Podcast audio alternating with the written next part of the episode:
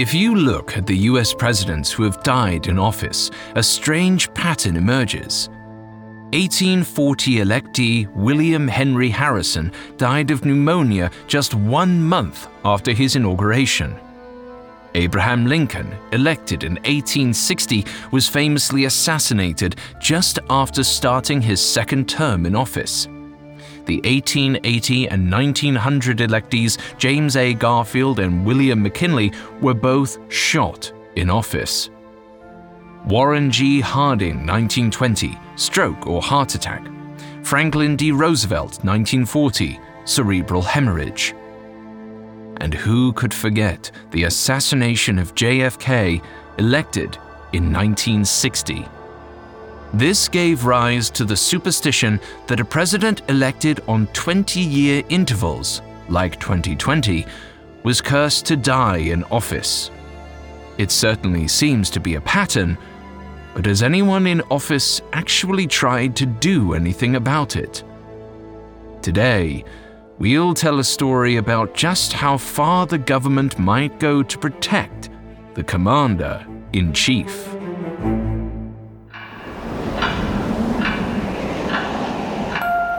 Hi everyone, I'm Alastair Murden, and this is Superstitions, a Spotify original from Parcast. On this show, we explore humankind's seemingly illogical fears, strange beliefs, and patterns that cannot be explained by coincidence alone. Some are as small as the idea that a black cat crossing your path can bring you bad luck. Some like Christmas trees, seem like jovial holiday traditions, while in reality, possessing very dark roots. But on today's special episode, released on the day of the US presidential inauguration, we'll dive into our most timely superstition yet, and one so consequential that, if it holds true, it could change the fate of American politics and the entire world. Coming up, we travel to Inauguration Day in the year 2040. It feels like we're all being told to go on this diet, take that supplement. Ozempic will give you depression, but you know what'll cure that? Weed. Or you could try to balance your hormones. At Science Versus, we're like, what the f is going on? Forget the crap online and listen to Science Versus. Just the facts. Oh, and a bunch of stupid jokes. What is a ghost's favorite fruit? Blueberries. That's Science VS. New season out on Spotify soon. Skylar Zachary's husband hadn't even been sworn in as president yet, and she was already butting heads with the White House staff. The inauguration day schedule they'd sent over had been all wrong, far too tight for a president that was sure to dawdle with his fans. So Skylar had changed it. She'd kept coffee with the former president and her husband in the morning, but lengthened the parade time, moving the inaugural speech way back to 3:45. Then at 4:30 p.m., she'd set off her husband's big wish for the day, a surprise display sure to make this a historic event. Every minute was accounted for, every possible delay considered. It was perfect. Well, almost perfect. The White House director had thrown a meeting on her calendar entitled First Spouse Duties. She was not looking forward to it. It had been hard enough being told she couldn't be chief of staff as the First Lady. She'd been her husband's business manager his entire career, making all of his crazy ideas a reality. And if she could wrangle Zach Zachary, a former YouTube star who got his start making dangerous prank videos, she could certainly handle working with Congress. But instead, she was going to be relegated to tasks she couldn't care less about holiday decorating, photo ops disguised as charity events, and worst of all, gardening. The weather that morning was sunny and bright, even for January. The coffee meeting between the former President Priya and former First Gentleman Elias went smoothly, despite contentious politics. Priya had spent a lifetime as a civil servant. Zach had no political experience. After making his fortune, he'd become furious with the environmental ban on latex and helium. He'd run for president with the slogan, Bring balloons back, a fun future ahead. They all remarked about how lovely it was out, then spoke about the parade and the speech.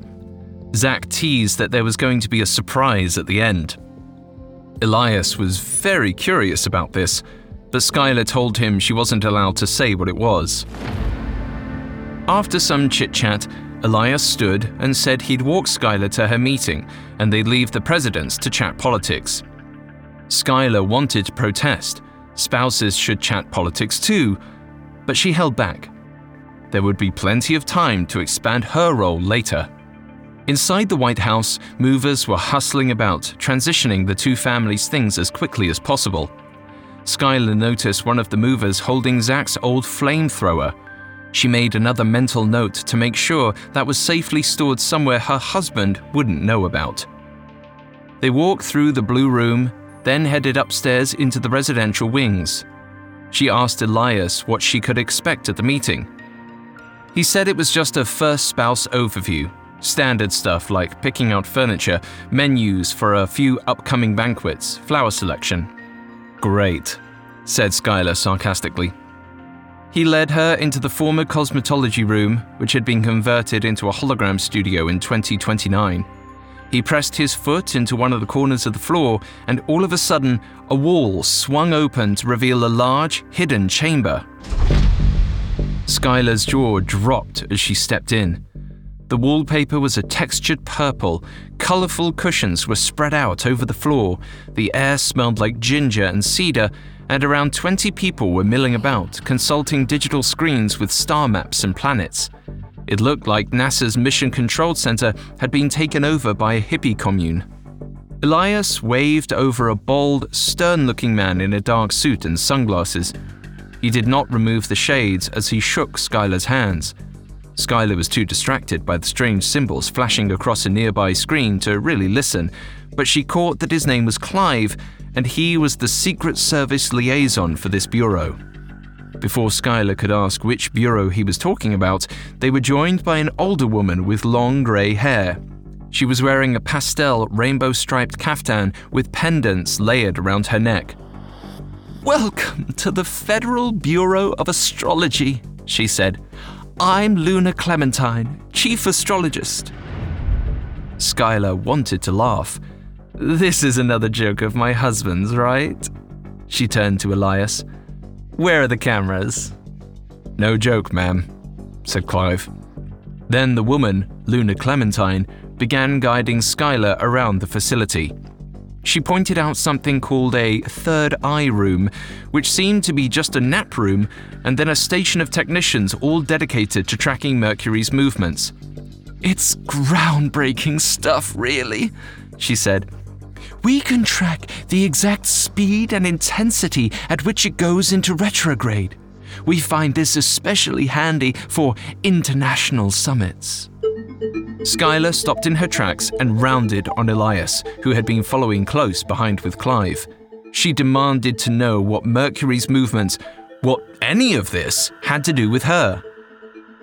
Luna grabbed Skylar's hand and whispered, Have you ever heard of the 20 year curse, Mrs. First Lady? Skylar hadn't, so Luna told her. It all began in 1811 when William Henry Harrison, then Indiana governor, defeated the Shawnees at the Battle of Tippecanoe. Afterward, he took all of their territory for himself and the US government. And this made the Shawnee tribe very, very upset. So they did two things. First, they declared that William Henry Harrison would be elected president. Then they put a curse on the office.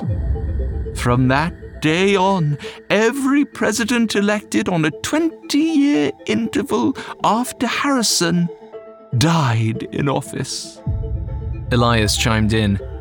Every president until Reagan. He was the first one we were able to save from the curse. You might recall there was an assassination attempt on Reagan in 1981. I know he was shot, said Skylar. Are you suggesting that he was somehow saved by astrology? Elias shook his head no. He survived thanks to his own grit and a world class medical team. What matters is what happened next.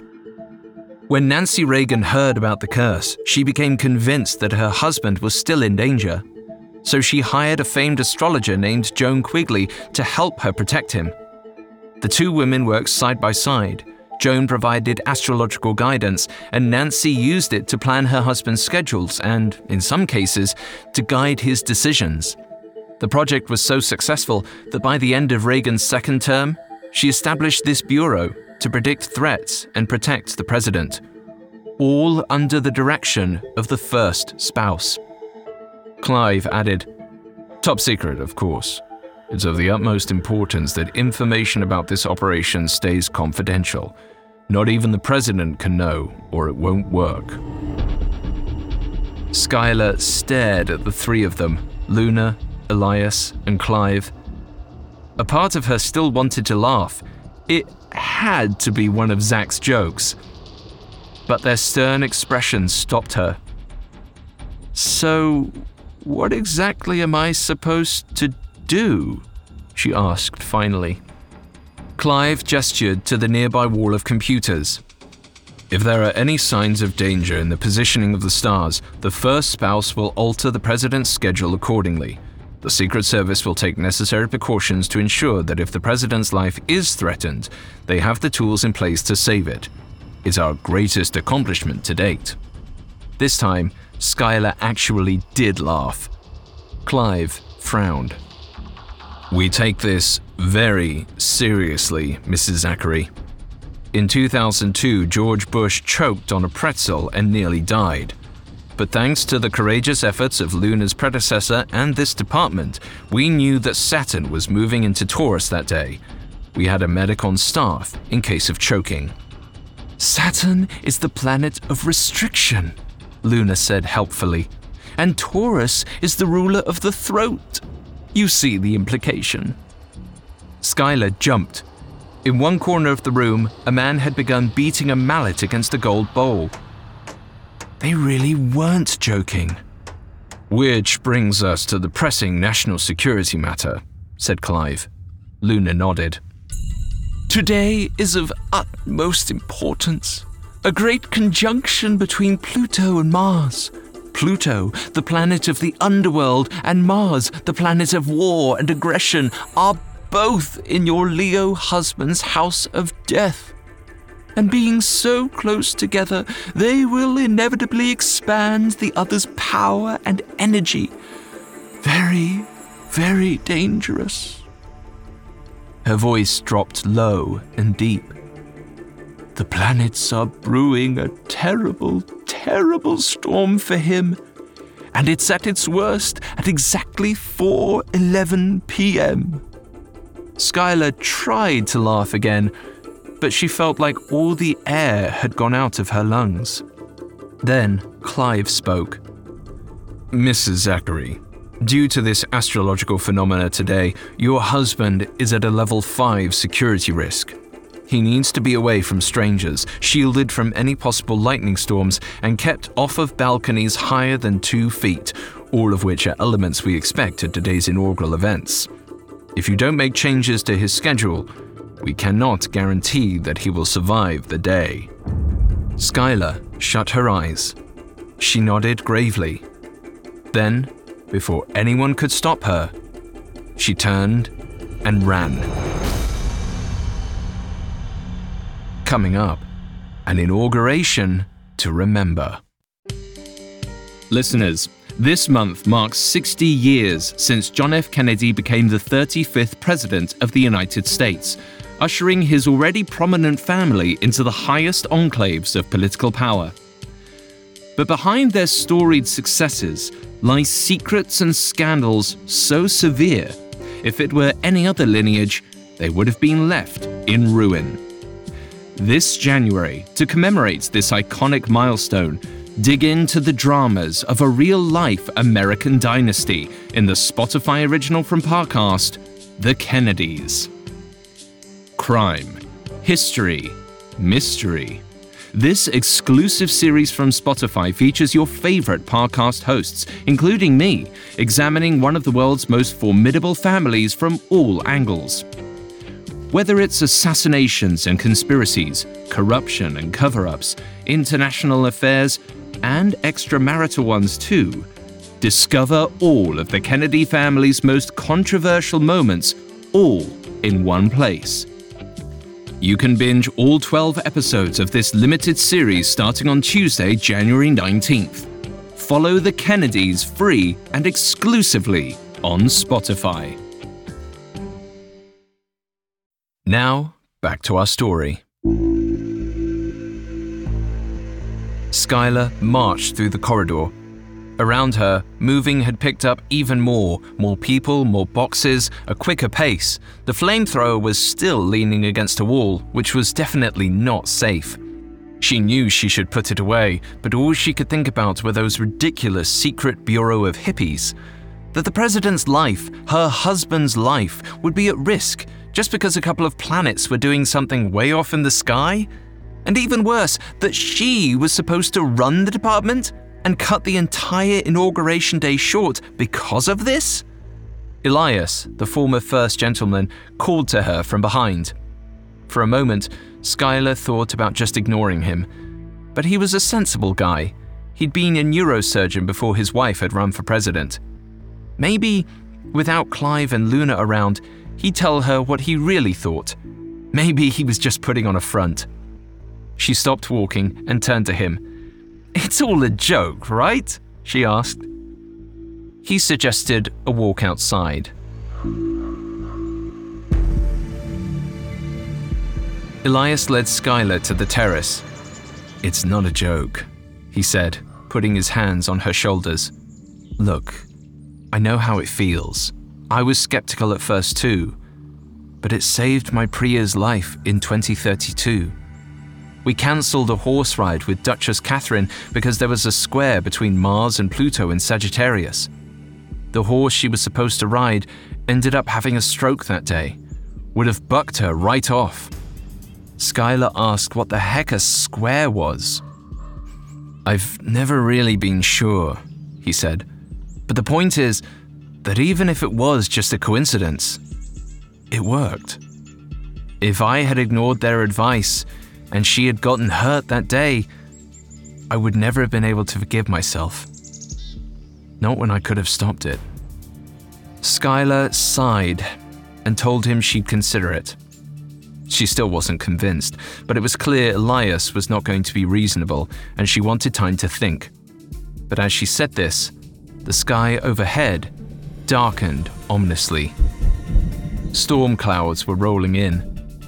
By the way, said Elias, somebody in the hallway asked me where the balloon truck should unload. Do you know anything about this? Skylar froze. First off, nobody else was supposed to know anything about the balloons. Second, they were supposed to unload at the Capitol building, not the White House. It was not even noon and already a mistake. She told Elias she'd take care of it. What exactly is this big surprise? he asked. Skylar told him he'd have to wait and see. The surprise was this.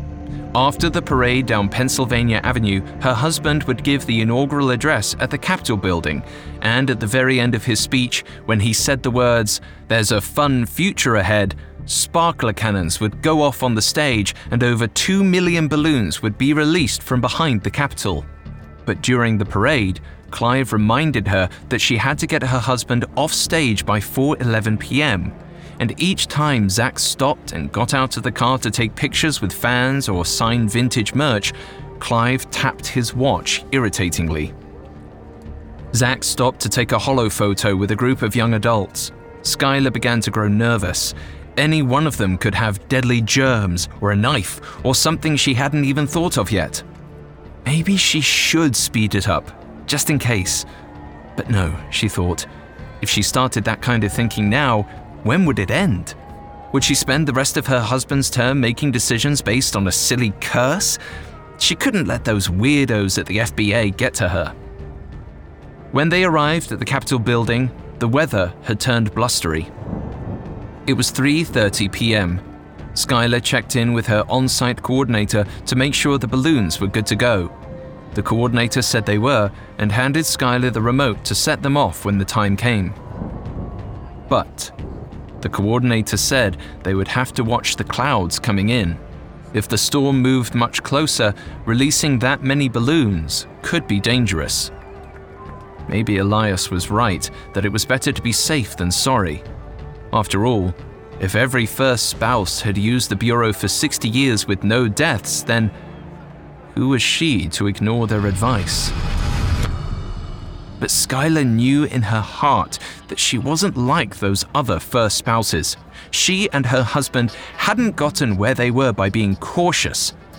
So after the lightning disappeared, she counted the seconds. One, two, three, four. She got to 12 before thunder boomed in the distance. That meant the storm was miles away. There was no reason to change course now. Skylar wasn't going to spend the next four, hopefully eight, years of her life obsessing over astrology. They'd be fine. Skylar stood at her husband's side as he took the podium. Behind them were two extra large balloon bouquets, something she thought would set the tone for the day in pictures. In front was a crowd of cheering supporters. For the first time in history, the invited guests were not government officials, but fans. Zach began by saying he was starting his presidency with a thunderous roar, which only made the audience more enthusiastic. Skylar glanced at Clive. He tapped on his watch. 340. Skylar ignored him. Her husband's speech was written to be 20 minutes, but Skylar and his staff knew he'd go long and had planned for it. He liked to ramble or take long pauses if cheering or applause demanded it, Charming the crowd was a strength of his. Skylar took a deep breath and looked out over the crowd, many of whom were wearing Zach Zachary hats and t shirts. She smiled, thinking of how far they had come to arrive at this moment. But as the speech went on, the crowd below the balcony started to get aggressive. Each was shoving each other to get into the best position to take a selfie, and Skylar found herself growing nervous. Again. Zach was rather exposed. 357. Skylar's heart jumped. The storm was getting closer. She fiddled with the remote in her pocket. For a brief moment, she thought maybe she should call off the surprise. Not because of the curse, but for the safety of the crowd. Her husband would be upset, but he'd get over it but she'd always been able to pull off his wacky ideas. There was no way she was going to let distant thunder and lightning break that streak. 405. She looked over at Clive. He was tapping his watch again, his face covered in so much sweat that his sunglasses slipped off and fell to the floor. He mouthed to her, Please. But her husband was still talking. Even if she tugged on Zach's pant leg and whispered that he needed to wrap up, he wouldn't listen. But then she saw it in the audience. Just below the balcony, a man's puffy jacket blew open for a moment, revealing a massive, cannon style flamethrower just like the one Zach had used in his first famous prank video. The man was only 20 feet away from her husband. The range on the flamethrower was 30. 409. Skylar looked up. Suddenly, it was like she could see Uranus and Pluto conjuncting overhead. The Bureau was right. The President was in danger, and she was looking right at the threat. Skylar glanced back at the team, but Clive was busy whispering in his microphone, and the Secret Service all seemed focused on the storm in the distance. She couldn't just get her husband to duck. The flamethrower's blast was too wide. She'd have to get him out of there entirely. She looked at the balloon bouquets behind them. There were over 250 in each bouquet, each filled to bursting with helium. 411. Skylar reached into her pocket. The man in the crowd reached into his jacket. She clicked the buttons on the remote. All of a sudden, massive fireworks shot off and two million balloons began floating up from behind the Capitol. The crowd cheered. Skylar grabbed a knife from an agent's pocket and cut the balloon strings. Zach had turned and was asking her why the surprise had gone off early. The man in the crowd had put the flamethrower on his shoulder. The Secret Service had spotted him and was closing in. But they wouldn't get there in time. Skylar grabbed a bouquet of balloons, pulled Zach close, and told him to hang on.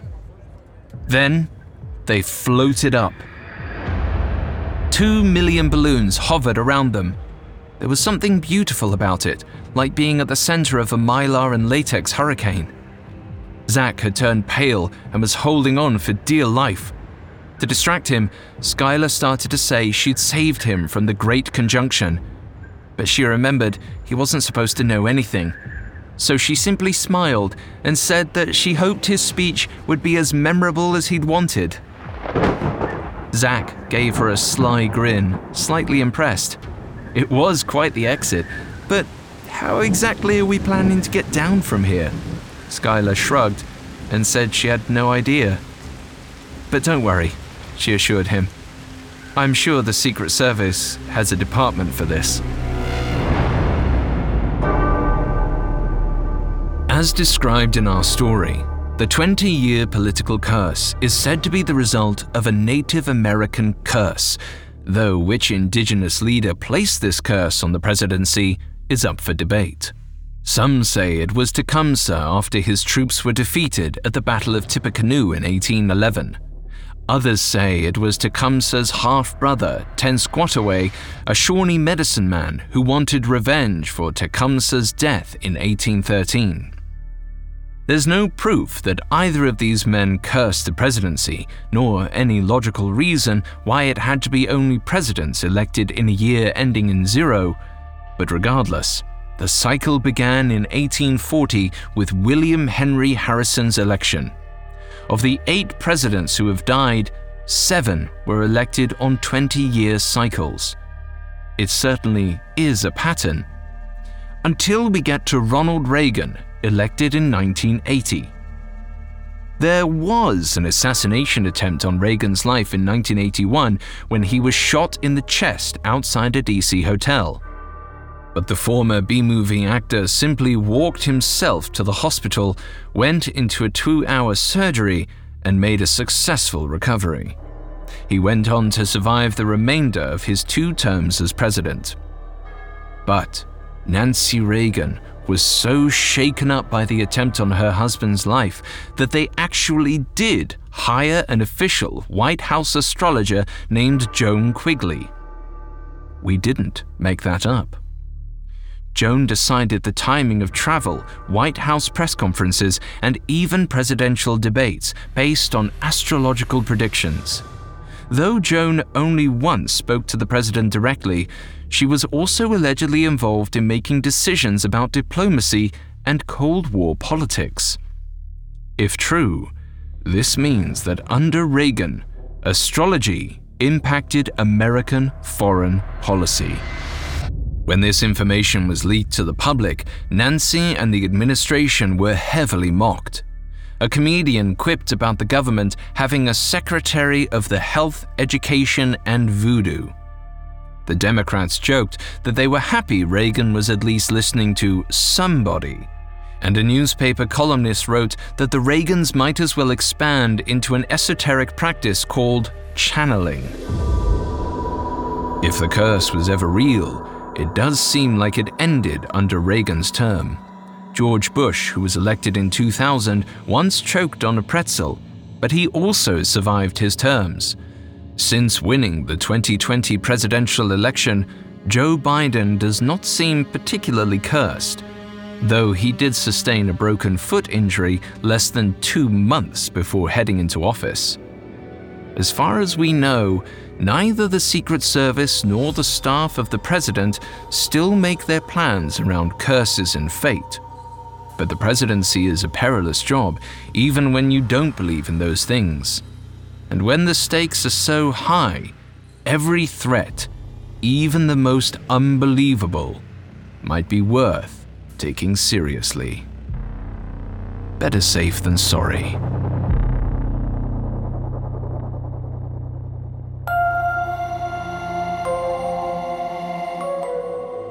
Thanks again for listening to Superstitions. We will be back again next week with a new episode. You can find more episodes of Superstitions and all other originals from Parcast for free on Spotify. Until next time, be wary of the things you cannot explain. Superstitions is a Spotify original from Parcast. It is executive produced by Max Cutler, sound designed by Russell Nash, with production assistance by Ron Shapiro, Carly Madden, and Erin Larson. This episode of Superstitions was written by Stacey Lee Nemick, with writing assistance by Andrew Kelleher, fact checking by Cheyenne Lopez, and research by Brian Petrus. I'm Alastair Murden.